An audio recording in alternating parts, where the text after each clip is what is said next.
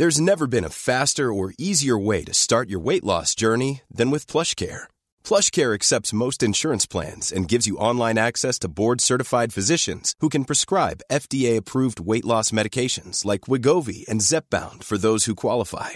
Take charge of your health and speak with a board-certified physician about a weight loss plan that's right for you. Get started today at PlushCare.com/weight-loss. That's PlushCare.com/weight-loss. PlushCare.com/weight-loss. Eu sou Mário Persona e essas são as respostas que eu dei aos que me perguntaram sobre a Bíblia. Você escreveu perguntando como Jesus reagia às tentações. Vamos começar lendo uma passagem de Hebreus 4,15. Porque não temos um sumo sacerdote que não possa compadecer-se das nossas fraquezas, porém um que, como nós, em tudo foi tentado, mas sem pecado. Esse sem pecado não é meramente sem pecar, mas literalmente pecado à parte, deixando de fora o pecado. Jesus não tinha em si o princípio ativo do pecado, porque ele nasceu santo, absolutamente santo. Ele não tinha o pecado original em si. Para entender, imagine um cego de nascença que é completamente indiferente aos estímulos da luz. Nada no corpo do cego de nascença responde às tentações luminosas, vamos chamar assim. Se alguém acende um flash de uma foto na frente dele, ele não pisca. Porque ele não tem em si o princípio da visão para reagir à luz. Quando tentado de fora, não havia em Jesus qualquer resposta vinda de dentro. Como acontece no nosso caso, infelizmente, né? Porque Jesus não tinha o pecado em si, não tinha um eco para a tentação externa. Mas não dá para a gente nem entender o que sentiu o Senhor, o único homem perfeito que já pisou nesse mundo, o que ele sentia quando alguma tentação passava diante dele. Não dá para entender, porque ele não tinha resposta à tentação externa, não havia o pecado dentro dele para pecar. Existia em Cristo a completa ausência interna de vontade própria. Eu vou ler um texto que eu peguei na internet e diz assim: portanto, por existir em Cristo a completa ausência interna de vontade própria, considerando que em todos os sentidos ele odiava e rejeitava o pecado, não resta nada nessa tentação além de sofrimento. O efeito da tentação na humanidade caída não é sofrimento, mas é prazer. Isto se chamarmos de prazer aquilo que gratifica a nossa natureza maligna. Cristo não tinha isso, seja em sua pessoa ou em sua experiência. No que diz respeito às reações da carne, às inclinações internas para pecar, ele não tinha nada disso.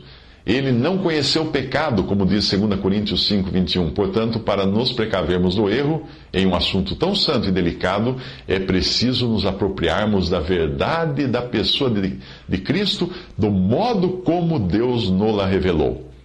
Esse trecho que eu li agora é de William Kelly, num texto que ele escreve sobre Cristo sendo tentado. Além de tudo isso, existe uma barreira intransponível quando nós tentamos entender a natureza do Filho de Deus encarnado. Mesmo enquanto ele andava aqui como homem, ele continuava sendo Deus, Deus e homem. É algo que jamais nós fomos Deus e homem. Nós nunca fomos Deus e homem. Jamais iremos ser Deus e homem. Mesmo quando nós ressuscitarmos ou formos transformados em um corpo perfeito e sem qualquer resquício de pecado, nós continuaremos sem saber o que é ser Deus e homem ao mesmo tempo, no mesmo corpo. Mateus 11, 27. Todas as coisas me foram entregues por meu Pai, e ninguém conhece o Filho senão o Pai, e ninguém conhece o Pai senão o Filho, e aquele a quem o Filho o quiser revelar. Repare que ninguém conhece o Pai e o Filho. Mas a diferença dessa passagem é que enquanto nós podemos conhecer o Pai, quando o Filho nos revela o Pai, aí não diz que o Pai irá revelar o Filho a nós, no sentido da encarnação. Eu acredito que a encarnação, Deus feito homem, é e continuará sendo um mistério no qual não nos é lícito entrar. O que temos em Jesus é o que está revelado, como o fato de sentir fome, sentir sede, se indignar com os mercadores do templo. Porém, embora nós também sintamos fome, sede e indignação, nós não fazemos a mínima ideia do que seriam esses sentimentos no Senhor. Ao contrário de Jesus, por termos em nós a natureza pecaminosa, nós nunca sabemos ao certo onde acaba a nossa fome, a nossa sede naturais e começa a nossa gula. E nós não sabemos também onde termina a nossa indignação santa e começa o nosso pecado, ou pensamentos homicidas, por exemplo. Mateus 5, 21 a 22 diz: ouvistes que foi dito aos antigos, não matarás, mas qualquer que matar será réu de juízo. Eu, porém, vos digo que qualquer um que sem motivo se encolerizar contra seu irmão será réu de juízo. Portanto, os nossos desejos, atrações e reações naturais, nada tem a ver com o que ocorria no íntimo de Jesus. Eu e você vemos uma mulher bonita e não dá para traçar a linha divisória onde termina a simples apreciação do belo e começa a lascívia. Mateus 5, 28. Eu, porém, vos digo que qualquer que atentar numa mulher para cobiçar, já em seu coração cometeu adultério com ela. Quando Jesus era tentado, é bom entender que muitas vezes isso tinha o sentido de prova e não de tentação como nós conhecemos, com possibilidade de resposta em nós, de pecar. Não. Por exemplo, quando o diabo tentou o Senhor Jesus no deserto, aquilo não foi para ver se ele seria capaz de resistir, mas simplesmente para revelar que ele era aquele que Deus tinha acabado de afirmar que era.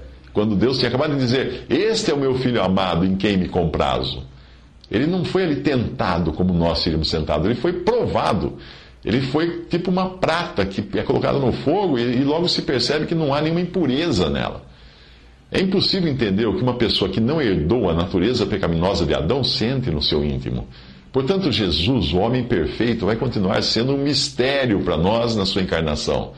Uma boa forma de nós contemplarmos Jesus no seu caráter como homem é nós olharmos os 5 aspectos desse caráter em Isaías 9, versículo 6. Lembre-se de que 5 na Bíblia costuma nos falar de humanidade e que a referência aqui está sendo feita àquele ser perfeito nascido da Virgem Maria. Isaías 7, 14 e também Isaías 9, 6. Portanto, o meu Senhor vos dará um sinal. Eis que a virgem... Tem umas versões que dizem, eis que uma virgem conceberá. Mas está errada. A versão correta diz assim, eis que a virgem... Porque só tinha uma virgem que podia conceber Jesus. Era a Virgem Maria. Eis que a virgem conceberá e dará à luz um filho. E será o seu nome Emanuel. Porque um menino nos nasceu, um filho se nos deu, e o principado está sobre os seus ombros, e o seu nome será maravilhoso, conselheiro, Deus forte, Pai da eternidade, Príncipe da paz. Primeiro, maravilhoso. É algo que nos surpreende por ser mais do que esperamos. Segundo, conselheiro. Alguém que sabe todas as coisas e pode aconselhar. Terceiro, Deus forte. É o próprio Deus. Em hebraico, El, no singular aí, e não Elohim, no plural. Quarto, Pai da eternidade, aquele de quem emana a eternidade, percebe? A origem da eternidade é Ele. 5, Príncipe da paz, aquele que governará sobre todas as coisas. Quando nos vêm dúvidas e perguntas a respeito da natureza do Senhor na sua humanidade, o melhor mesmo é nós nos lembrarmos do encontro de Moisés com aquele que disse: eu sou o que sou. Em Êxodo 3, versículo 4, e vendo o Senhor que se virava para lá a ver, bradou Deus a ele do meio da sarça e disse: Moisés, Moisés. Ele disse: eis-me aqui. E disse: não te chegues para cá, tira os teus sapatos de teus pés, porque o lugar em que tu estás é terra santa. Sempre que tratarmos as coisas do Senhor, devemos fazê-lo com reverência, e mais ainda quando nós falamos da própria pessoa do Senhor Jesus, da pessoa de toda a glória.